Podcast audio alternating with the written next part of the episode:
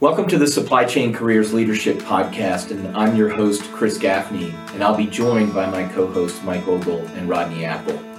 We're excited in this series to talk about a number of key impact areas for leadership and development for supply chain professionals, students, and employees.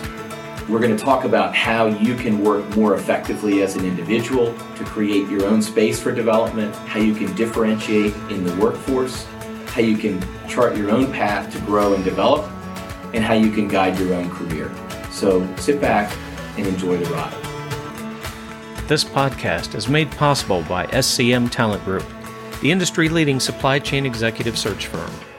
Visit SCM Talent Group at scmtalent.com. To search for or to post supply chain jobs, visit the Supply Chain Job Board at supplychaincareers.com. Welcome back to the Supply Chain Careers Podcast. This is our leadership series featuring Chris Gaffney as your host. I'm Rodney Apple, your co host, along with Mike Ogle. Today's episode, which is episode number nine, is on development planning and adult learning and applying the 70 20 10 concept. So we're excited to get this one going, Chris. So if you're new to the leadership series, we do encourage you to go back and revisit episodes one through eight. We started out with avoiding the regrettable career move, moved over to work life balance, total leadership in all four quadrants. We covered blind spots, how to identify and overcome them, improving your personal productivity, collaboration, both internally and externally, what to do if you're stuck in a rut at work, how to boost your confidence and understand the imposter syndrome. And we covered in our most recent episode building out your internal and external networks. And Chris, how does episode nine on development planning and adult learning fit into our leadership series at this point? Mike, we've talked about this series covering four larger themes one being how to work effectively and create the time and space for development the second being how do you differentiate in the workplace? The fourth one is where am I headed building a career path? And the third one, out of order because we're going to talk about it today, is how do I grow? So this episode is centerpiece in how do I grow?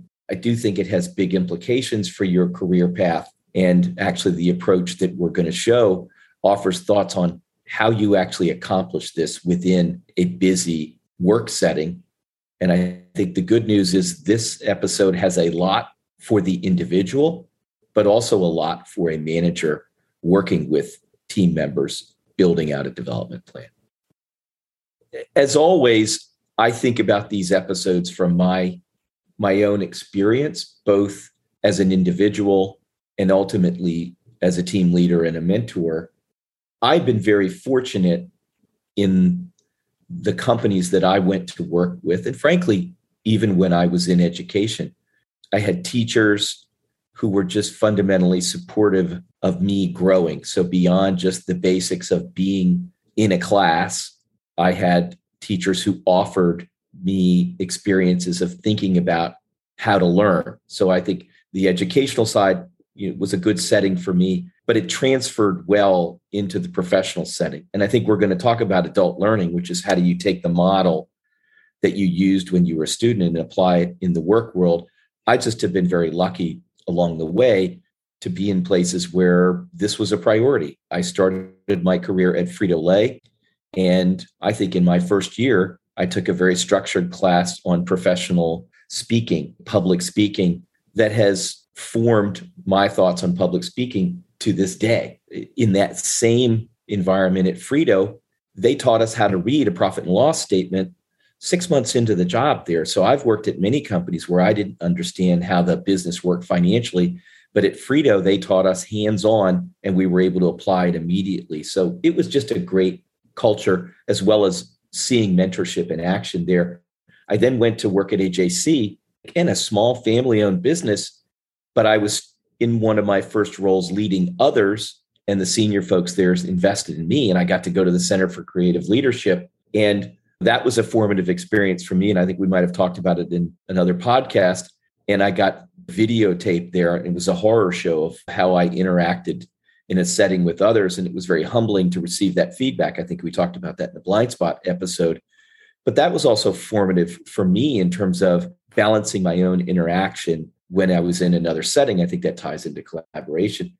And then obviously at Coca Cola, just a tremendous amount of structured leadership, learning, teaching, guidance to me as an individual professional.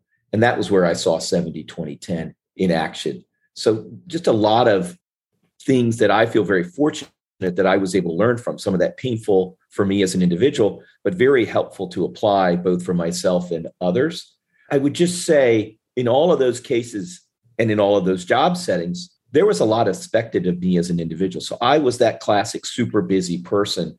How did I find that space? So I think that was really key themes of this series is creating that space for development. And that really is why I think this episode is important is I think we've got some great thoughts on how to make that work in today's world.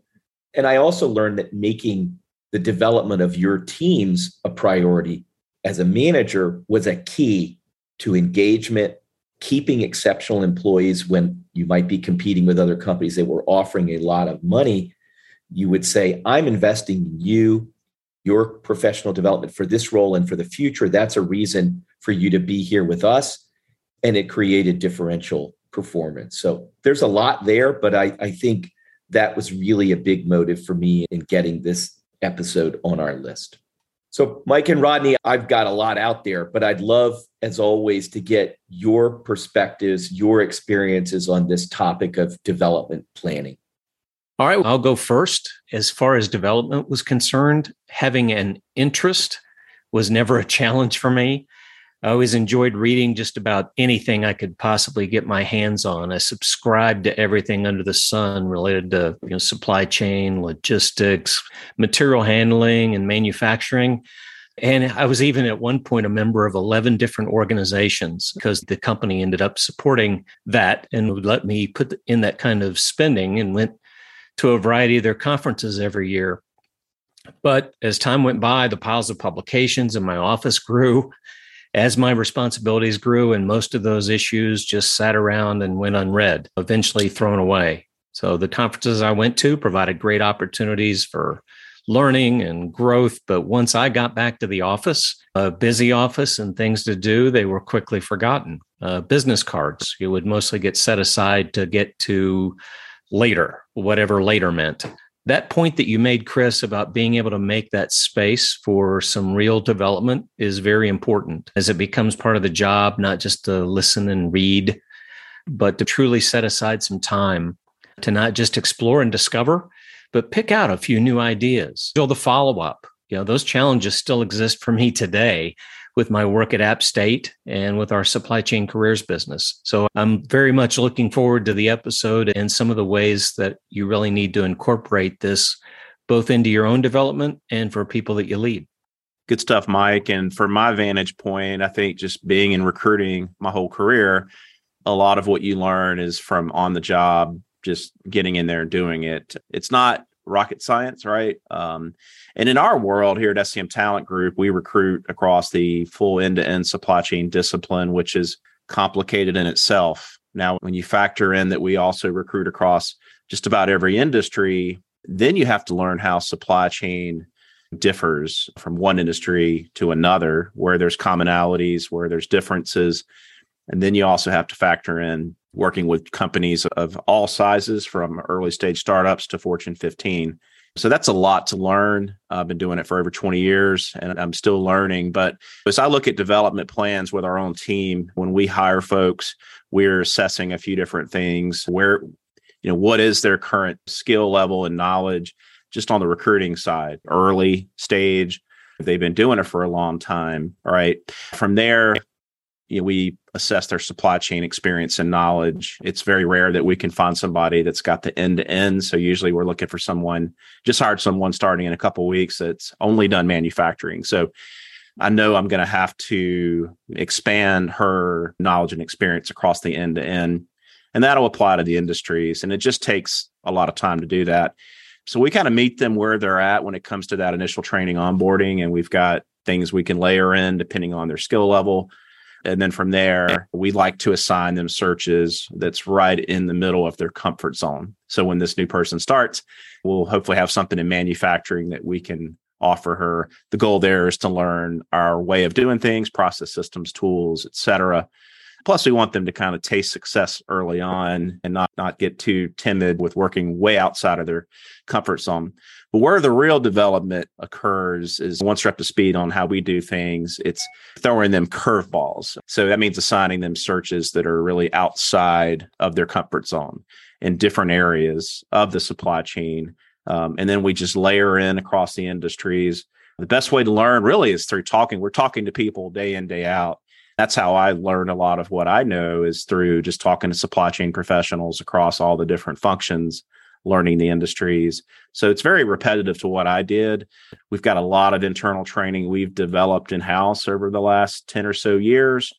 We've also done quite a, few external training. We subscribe to a lot of things as well from learning development, webinars, and we supplement that through role playing or through shadowing others kind of that internal mentorship type model.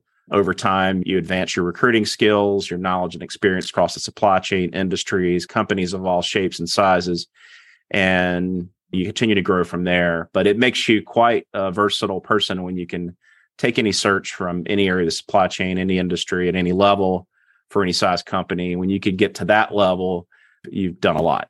So that's kind of how we look at things from a development planning perspective here at SCM Talent Group. Hey, and Chris, now that Rodney, I've shared some ideas or some experiences on the employer and employee side of development. Why is this so hard to do and why is it so critical? So, Mike, I think it's a number of things. Early in career, you have employees who've come out of the academic world. Some of them are just relieved to get out of the school environment and they didn't enjoy you know what might be in 18 years of structured formal education. So some of them are relieved and say well now i'm done with that. I can go to work. And in their mind they're thinking i'm done with learning and development. The truth is in the world today you won't be competitive for very long with whatever you brought out of an academic setting because the world is changing.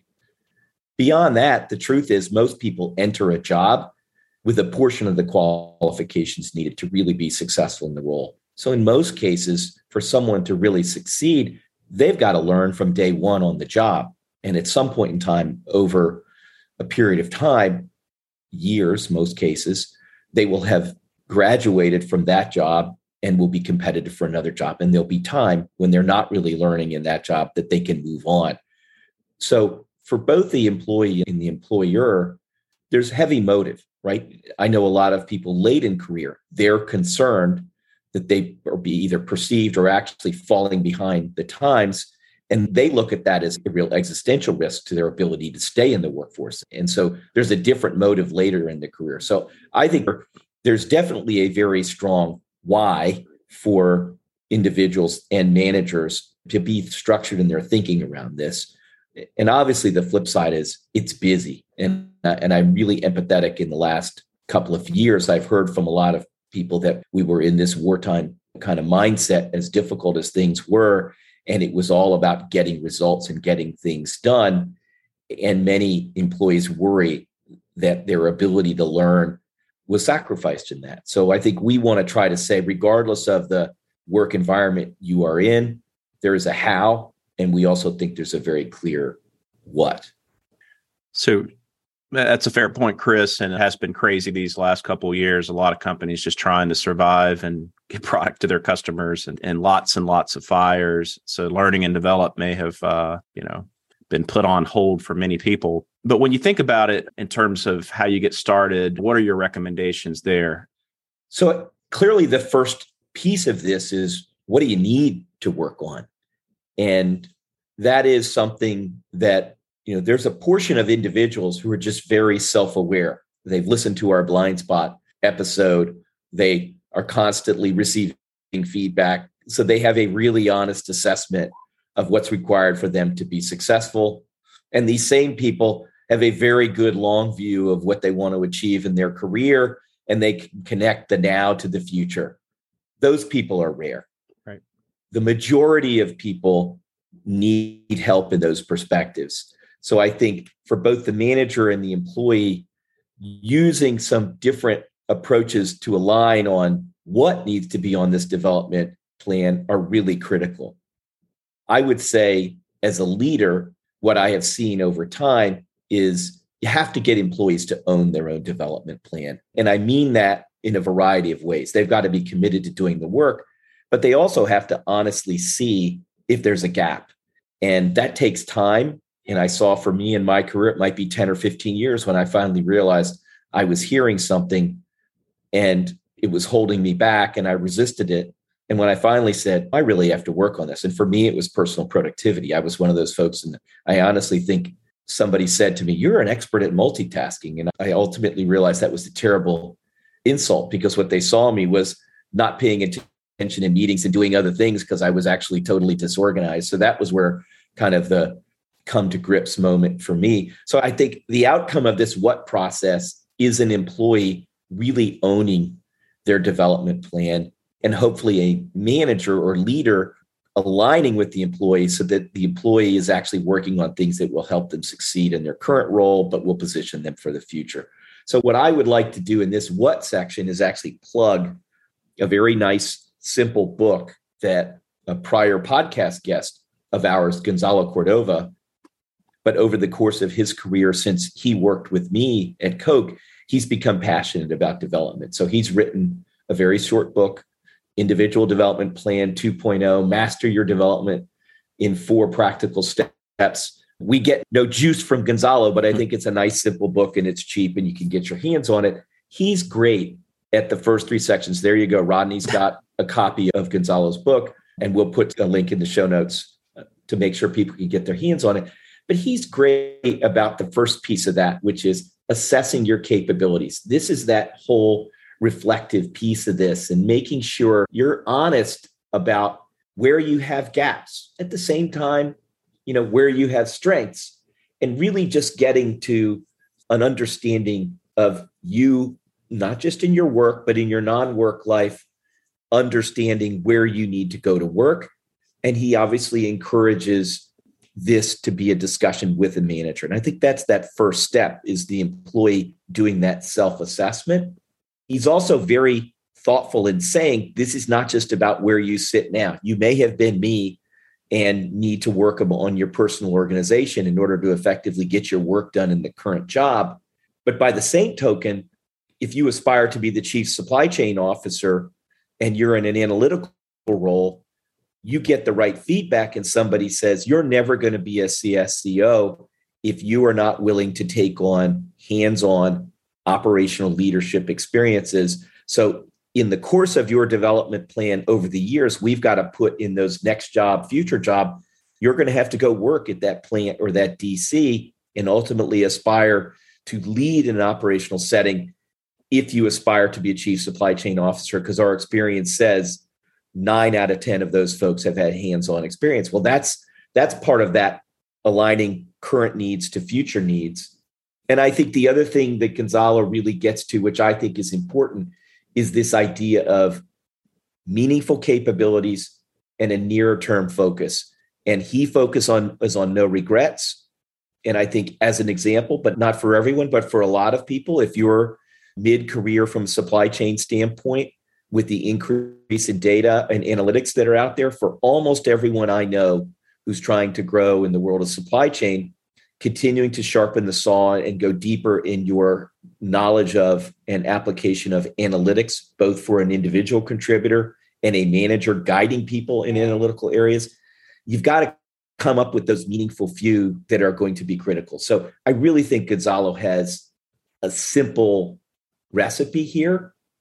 And I would say that the key for me in this space as an individual and a manager is that honest assessment and that really gets to being open to feedback. Once you have that list of things, then we can figure out how to bring it to life. And I guess once you have that assessment, once you've determined those areas for development, how do you suggest putting that into action? And Mike, I struggled with that. I think early in my career, I was one of those people who said, I just need to come up with a list of classes that I need to go to. And we did get into that place early in my career at Coke where we were very invested in classroom learning. We did it at universities, we brought in external people. There were a lot of schedule a day to go take this class. And I do recall sitting in my desk and I looked up on my shelf and there were like 30 binders up there. And I said, I went to that class. I can open it up. There will be handwritten notes for me. There were likely commitments to action, but I had a bad feeling in my stomach where I said, I did not really make good use of what I learned there. And it's almost like my algebra book that if I opened it up, I would say, I don't really remember this stuff. So I went to a class and I didn't apply it. So I think that's where this idea of how to deal with the time and maybe even some of the science of this came to life. So we're going to get into three or four pieces that I think really make the difference in how this really works in a professional setting. And so, Chris, we're referring to having some discipline, which ties in some kind of framework from a development perspective. Is there anything in particular that you recommend in terms of how to structure this? Yeah, and I think Rodney, and I wonder if this was around the time when you and I were at Coke together, but I think one of the lightning bolts that I had in my learning and development career was the introduction to the 70 20 10 idea. And it really solves the problem that I mentioned before is that pure focus on classroom learning, A, is not practical from a time standpoint. And in a professional life, it doesn't work that well. So the 70 20 10 is pretty simple. It basically suggests that 70% of your real learning is on the job and is integral to the work that you're doing day to day. So you can actually learn while you're delivering results in your core accountabilities. That was a game changer for me. The 20% is in that space of developmental relationships. I say mentoring, it can be peer to peer, but it's really learning. And in most cases, it may be your manager, but I think the best of that 20 is people beyond your employee manager relationship. I don't discount that. I think that's always there. But I think the gold nuggets in that 20% are when you're with people who have a vested interest in you, can see you in action, can give you feedback on both where you have a need, but can also see you progressing and say, you're, I can see a difference, encouragement, that type of thing. But then there are still really critical, like you're not going to learn Python or R, you know, to get serious or get deeper into machine learning without some technical training. So it, it, I don't want to completely discount that. But that balance really helped me start to say, there's a way this can actually work. So 70, 20, 10 is kind of the meat and potatoes of this real applied development planning practice. Yeah, I think that I've learned the hard way as well, where we would do training once a month and we would talk about, okay, we need our recruiters to make some advancements in lead generation or account management. And we'd go through the training and, okay, everybody knows what to do. And, um, you know, you really have to have a discipline to apply it in their on the job and then have others that facilitate that feedback and coaching as well. Um, and when you have those three things together, you start seeing the progress. But when you don't, when any of those elements are missing, it can certainly put some roadblocks in place, is what I've learned the hard way. The nice thing about this is 70 20 10 is a very widely studied and widely communicated concept. So for our listeners, there's super open source content out there that'll help you see this, even if this is not something that your company practices. It's also not controversial. So if you brought it in and said to your manager, I'd like to think about my development plan in this way, or you were a manager and your company didn't do it and you brought it to your employees, I think you're really safe because the kind of things that are going to show up in that 70% column are going to be things like working on your presentation skills and signing up for a special project, looking for you know an extra job or an extra role inside of your team to expand what you're doing, going and seeing your supplier or customer's site or location so you can have better context on what's going on adding in after action reports for routines or projects so that all can learn and get better so there's just so many things in a 70% that can be great there's a lot of good study out there that I know lots of people who say, I aspire to lead others, but I'm in an individual contributor role. How does that work in a 70%? Well, you go to your boss and say, I can't lead people in this role, but can I lead the project team for the next 30 days, 60 days, 90 days? Then I'm at least getting exposure in certain elements that will be important for me to advocate that I could lead people. Hey, I led a project team, I provided them direction, I assigned tasks, everyone had unique roles, I tracked accountability, I provided feedback, we course corrected, we delivered a result. That's the kind of thing on a 70% plan that is a great enabler for that a person who aspires to lead people in the next role. During this short break, we recognize that this podcast is made possible by SCM Talent Group, the industry leading supply chain executive search firm. Visit SCM Talent Group at scmtalent.com to search for or to post supply chain jobs. Visit the Supply Chain Job Board at supplychaincareers.com. I think there's just great stuff that's out there. And we've talked a lot about the 20% piece of it. And, and I do say mentoring, but a lot of it's also how do you get exposure to others? And you can do that again internally and externally. So in a in a large company, you might go connect with all the other people who are involved in analytics around your company and connect and learn from them. You might connect with people if you're in the supply chain, go work with customer teams so you can more know more about what they're trying to do to win with customers.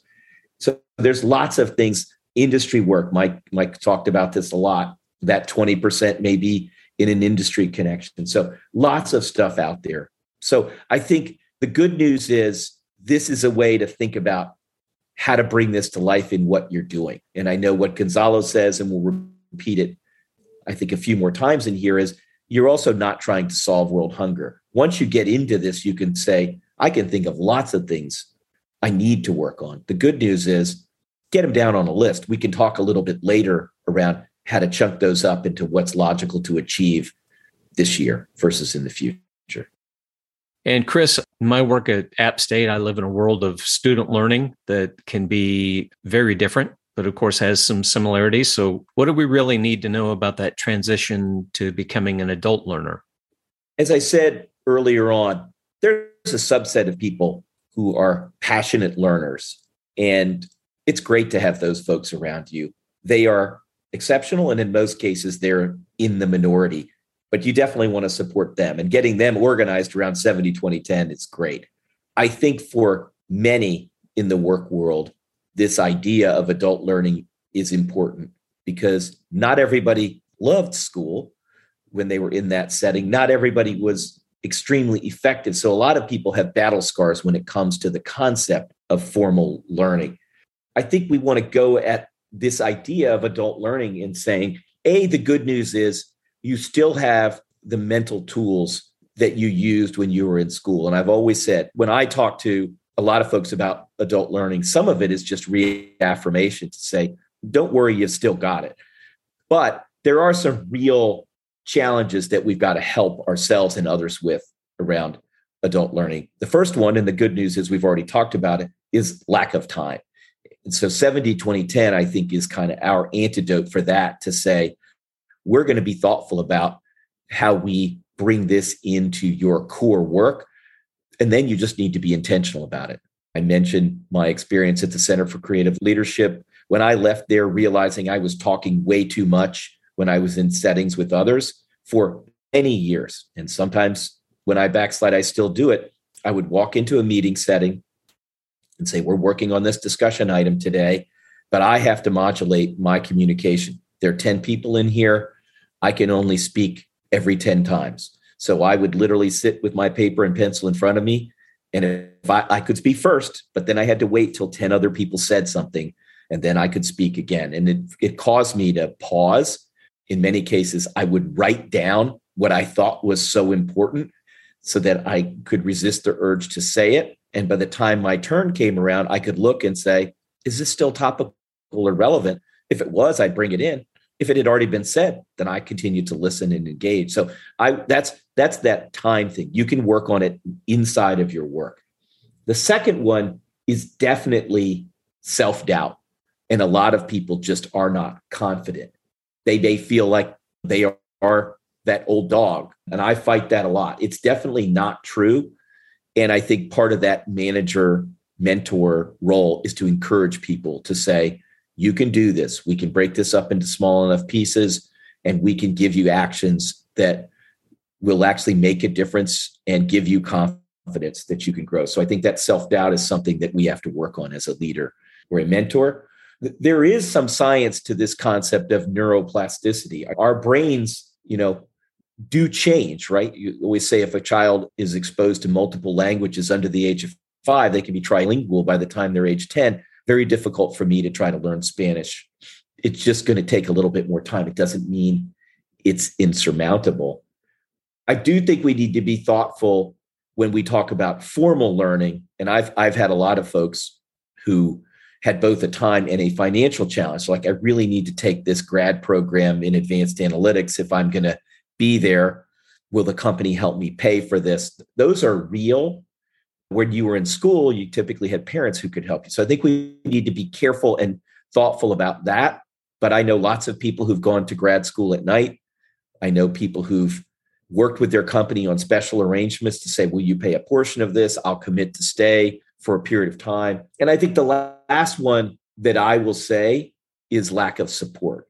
And I think all we want to make sure is that we're supportive of folks in their learning journey. Hey, Chris, there's a lot of theories that are out there on adult learning, but what's your take on the ones that matter? So I think there are a couple things, Mike, that are unique to adults. Again, different than we were younger. When we were in school and the teacher said, This is the syllabus, unless you had grad students, most people didn't debate it, right? They were like, Okay, I guess this is what we're going to work on.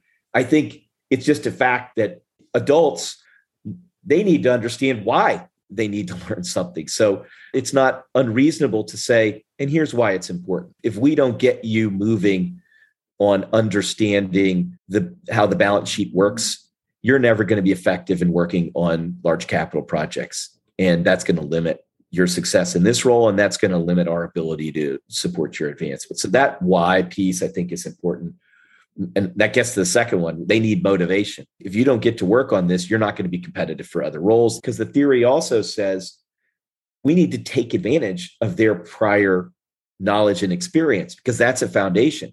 What you learned in fourth grade took advantage of what you learned in third grade and i think being overt with employees about that also helps sometimes with confidence. Like you can do this. All this is going to do is build on something you already know.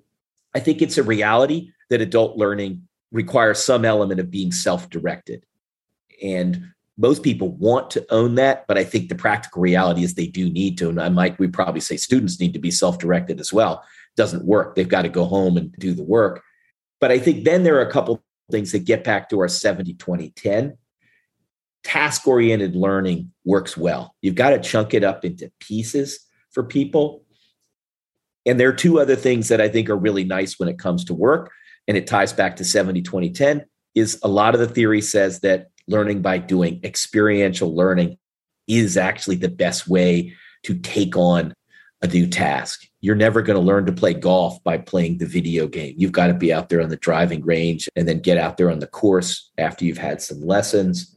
And project learning is great. And project learning is proven in theory and in a lot of the work environment. Projects are part of how you bring something new into a business and or how you advance capability. So the good news is the theory works well with with our idea around adult learning. So Chris, you've covered kind of the theory side. how do you put it into practice or play when you're sitting down looking at that development plan? Any recommendations or advice there? So I think the first piece there that we should again be cognizant of as individuals, whether it's for your own development plan or for a manager, is that people learn in different ways. So beyond the research, people individually have different styles of how they learn. I was with someone the other day and they were furiously taking notes during a meeting and they weren't the person assigned to take the notes. And I asked, I said, why do you have so many notes? And they said, this is how I digest what's coming at me in that meeting. This is how I learn. That's not for everybody. So I think it's important that we understand that there are different styles. The good news is there are, again, open source instruments that someone can take that help you learn a little bit more about what your best learning style is. I think it will always say that it's not binary, but there may be you learn more effectively in this way, less effectively. So being aware of that, I think, is a, an easy part of conscious thinking around development planning. But I think there are a few simple pieces of it. Some people really need concrete experiences But a few people really going to be in the space where they need to be more of an observer in it. And that's how they learn well. Some people are very big on conceptual kind of learning. And that may not work in all settings, but that's how people come to it. And then you've got to figure that out. And other people love to do it through experimentation. And I won't go much more into that, but I think it's important for us to just understand that there are different ways and if you really want to be good at it, it's better to figure out who am I and how do I learn best. So, Chris, can you give us a quick summary of how to tie all this together?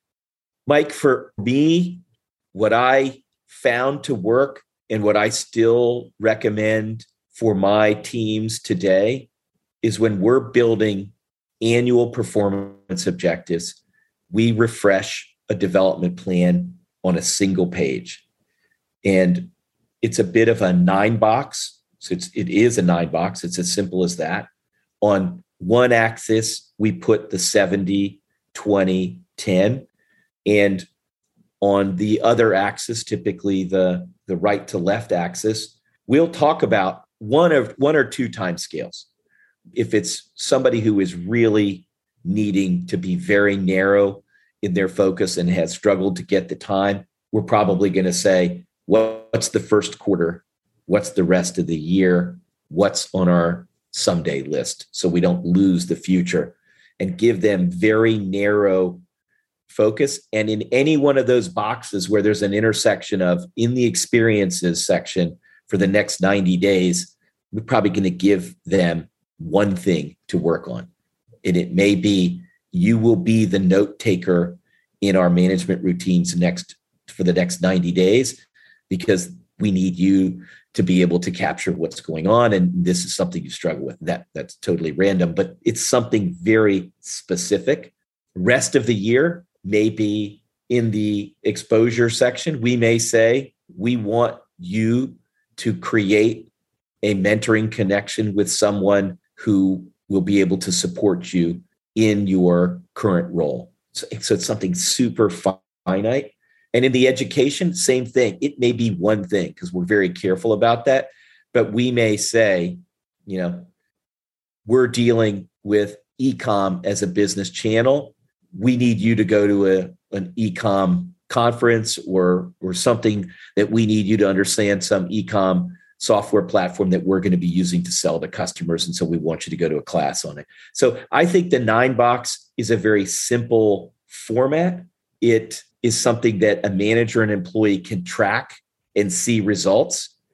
I'd rather have too few things on there than too many. If they make progress, we can pull things off the someday list. I actually think it's fine to have more things on the someday list, but in those nearer in columns, uh, you want to be pretty finite. If you've got an employee who's really focused on development, then it's more like, what are we working on in this job?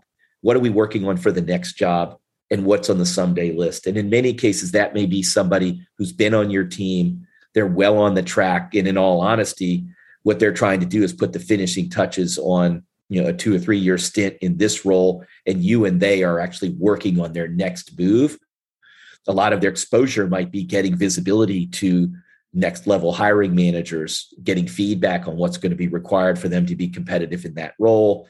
If the next level is a people manager role you and your employer joint venturing on you've got to showcase their ability to provide feedback and give guidance to others as an individual contributors so that you and they can be an advocate to that hiring manager say this person's now ready to lead people. So i think those are the two ways that i would use the tool.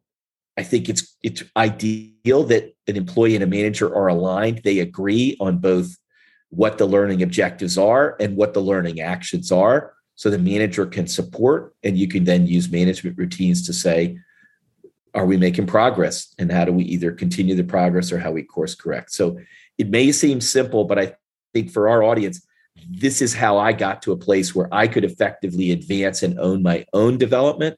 And i saw this to be something that employees could digest and see this as feasible but also meaningful.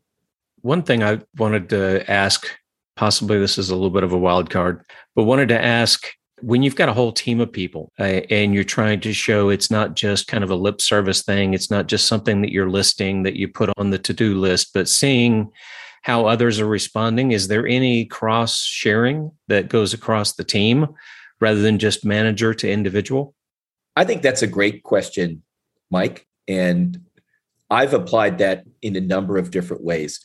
If you're a leader you've got a role model development and in many cases what I would do with elements of my development plan is I would let my team know what I'm going to be working on. I would be very overt. I had a long discussion over the course of the middle of my career as I got involved in more complex business projects. I got a master's in engineering. And there were times in my life where I said, you know, I should have gotten an MBA. And I said, how am I going to solve for that? I spent two years working with a CFO, peer, and mentor to help me get to a greater level of competence in understanding the P&L and the balance sheet in order for me to feel confident that I was actually I had the financial acumen necessary to be effective at that VP level. I let my team know that and I said I'm working with Doug, Doug Herndon, who will probably one day be on our our pod and Doug was very kind and worked with me patiently over the years to do that. But I think being visible around that as a leader and then many cases then I would say to employees is if you're working on behavioral things, if you are comfortable, I would like you to get a peer mentor in the team who will be in routines with us and say, I'm working on reducing my ums when I speak. Will you keep a ledger? And then after the meeting, tell me how I did. And then you give permission. I think you never want to put employees on the spot, but if you can role model that and encourage folks to do that, that accountability sometimes provides just that little extra incentive or motivation to kind of stay on it. And then people can ask you, How are you doing?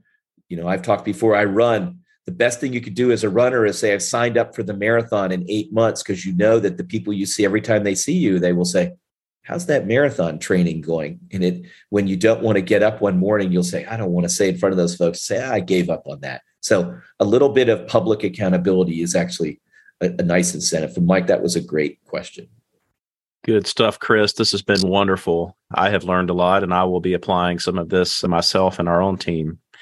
When you talk about career development for supply chain professionals, if you're looking for some content advice, we have a plethora on our website at scmtalent.com just head on over to career resources, check out the insights tab. We've got a content hub where you can choose from all kinds of categories under the career development umbrella and drill down into very specific articles. And if you have liked what you heard, subscribe at your favorite podcast platform. Drop us a rating. That would be super helpful. And if you can think of anyone that might could benefit from this material, we'd love for you to share it with them. Uh, to close things out, Chris would love to hear what we're going to get into next, which will be our 10th episode of the leadership series. It's amazing that we're up to 10, and I, I'm now encouraged that we have a lot more. I'm not even going to think about what it will be. But one of the things that we have focused on in the first 10 is really the idea of self development And I think we'll continue to have some episodes on that, but I think we're going to start blending in the idea of how you lead others. Many of our audience listeners either do lead others or aspire to do so and want to start thinking about what it's going to take. So, we're going to introduce the topic of servant leadership.